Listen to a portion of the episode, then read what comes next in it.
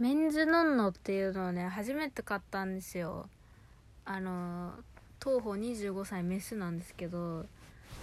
なんでメンズノンノ買ったかっていうと表紙が私の大好きなジャニーズジュニアのアイドル SixTONES さんだからっていうだけの理由で買ったんですけどメンズノンノ面白いですね。メンズノンノに乗ってるような服着てる男かなり大好きなんで見てるだけでめっちゃ楽しいんですけどなんかあのーモノクロのページにねちょっと面白い特集があってあの、峰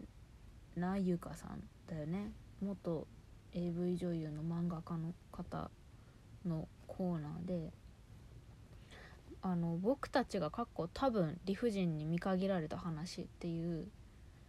あの多分これ男性が女性に振られた時の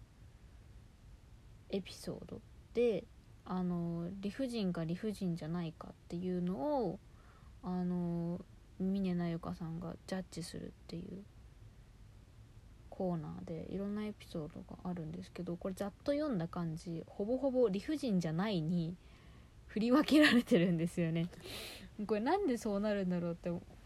えるともうミニアナイカさん女性じゃないですか。だからまあ女性の気持ちわかると思うんですよ。で私もこれ読んでてあんまり理不尽じゃないんじゃないかなっていうものが結構あるんですよね。多分男性と女性で考え方は違うからなんか男性からしたら「えなんで?」ってなるようなことだと思うんですけど女性からしたら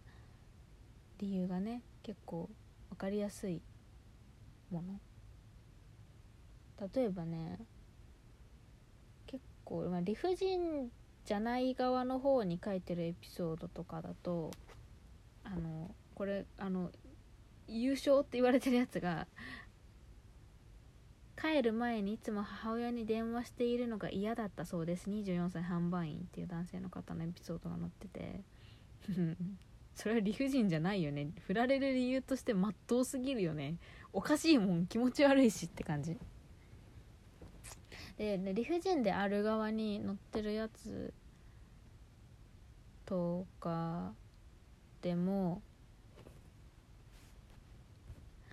寝起きにキスされた時になぜか急に気持ちが冷めて戻らないと言われましたっていうエピソードがあってなんかね 分からなくはないんだよね。なんかそういう突然スッてね心が冷凍される瞬間あるんですよ。もう峰さんもねなんかね自分がの口が臭いかもしれない朝にキスされるのは「てんてんてん」って書いてある。割となんかね理不尽じゃないみたいなところにあの寄りがちな、まあ、明らかにね理不尽なのはね一個ねあるのは、えっと、理想の彼女になりますと告白されたので OK をした。その1ヶ月後私に理想理想を押し付けないでと振られた意味がわからなかった。これはナンバーワン理不尽と言われてるんですね。これは確かにそう。でも彼女のせいでこれ彼女は完全に悪いなっていうのがあってね。このコーナーすごいねなんか面白いんですよね、うん、ぜひねなメンズ飲んで読んでほしいんですけどね。私もつい一昨日彼氏と別れたばっかりなんですけど彼氏からしたらもしかしたら理不尽に思うのかもしれないですね別れた理由っていうのは。あの1個前のラジオでも話したんですけど別れた理由がそのなんだっけ女の子を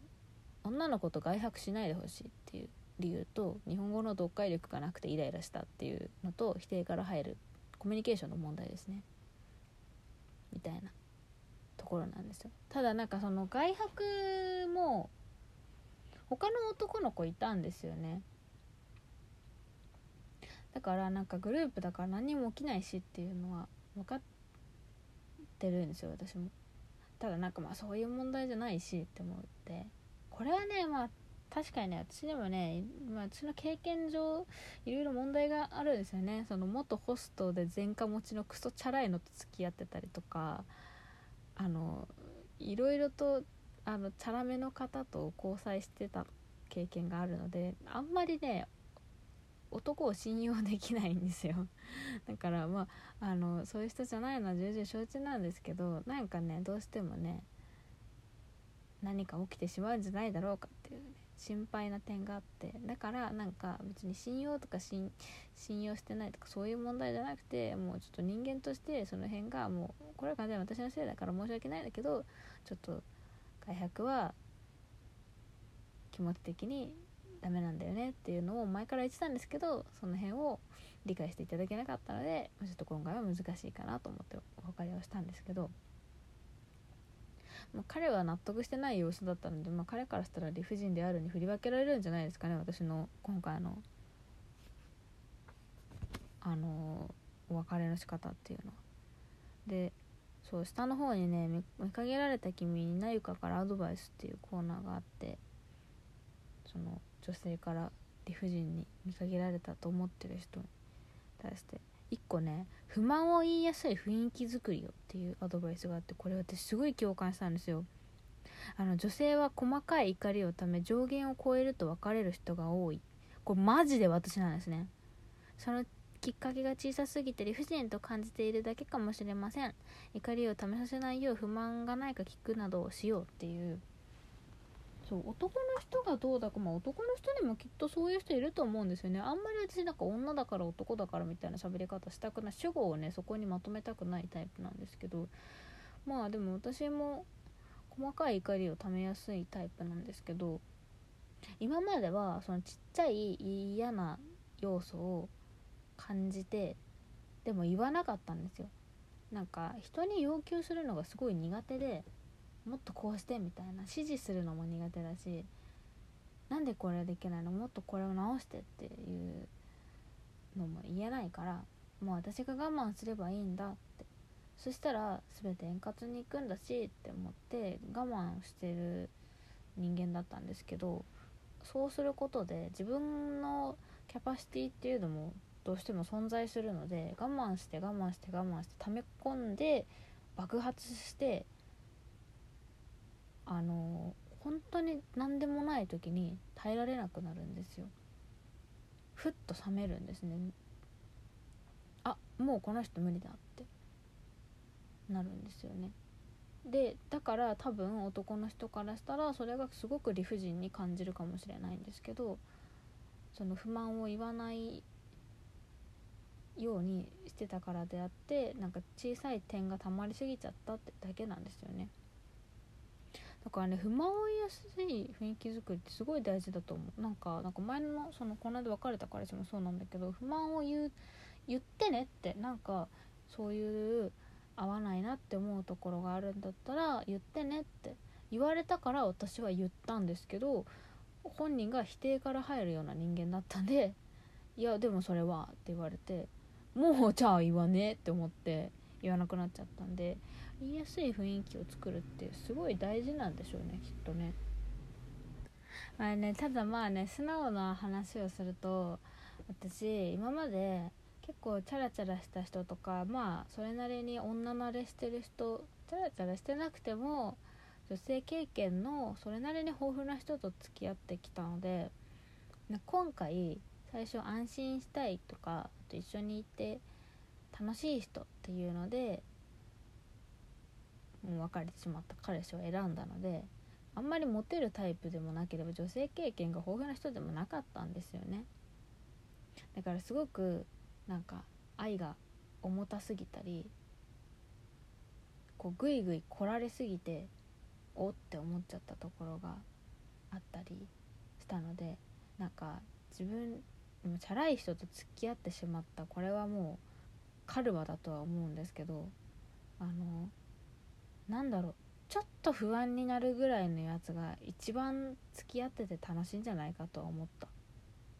なんか気持ちが冷めないのはそこだと思う。だからイケメンとかと付き合うとイケメンって基本女経験豊富な人多いじゃないですか。相当頭おかしい人じゃなければ。で LINE とかしてたら分かるんじゃない？そういう人ってなんかああこの人は慣れてんなみたいな。なんかちょっとこうキュンとするようなこと言ってきたりとか。なんかこうなんだろうね。あのデートするようなこととか家に呼ぶようなことをなんとなく彷彿とさせるようなことを言ってきたりする人ってああ慣れてるんだろうなって思うんですけどもそういう人じゃないと私多分なんかやっていけないんだろうなっていうのはね25歳にしてついに気づきました。だからなんか、うん、これからあの結婚して子供ができるっていうルートが全く想像できません私は。もうそんな人としか仲良くできないっていうんだったらだってもう絶対やばい人しかいないじゃんそういう人って。まあ私がやばい人だから仕方ないと思うんですけど。がねまああのもう今回のまとも超ザまともみたいなまあザまともってましたけど別にまともじゃないか。否定から入る人私まともじゃないと思うもう。おかしいと思う。否定から入る人はねあのコミュニケーションうまくできないですからね気をつけましょうね。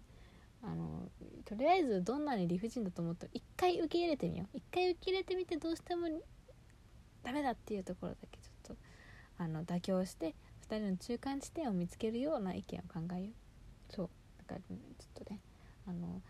安心できそうな人で探したけど今回ダメだったのでもうちょっとあの普通にあの安心できなさそうな人と付き合っていこうと思いますが結婚はちょっと無理なんじゃないでしょうかね。あの25歳にして諦めましたのではい。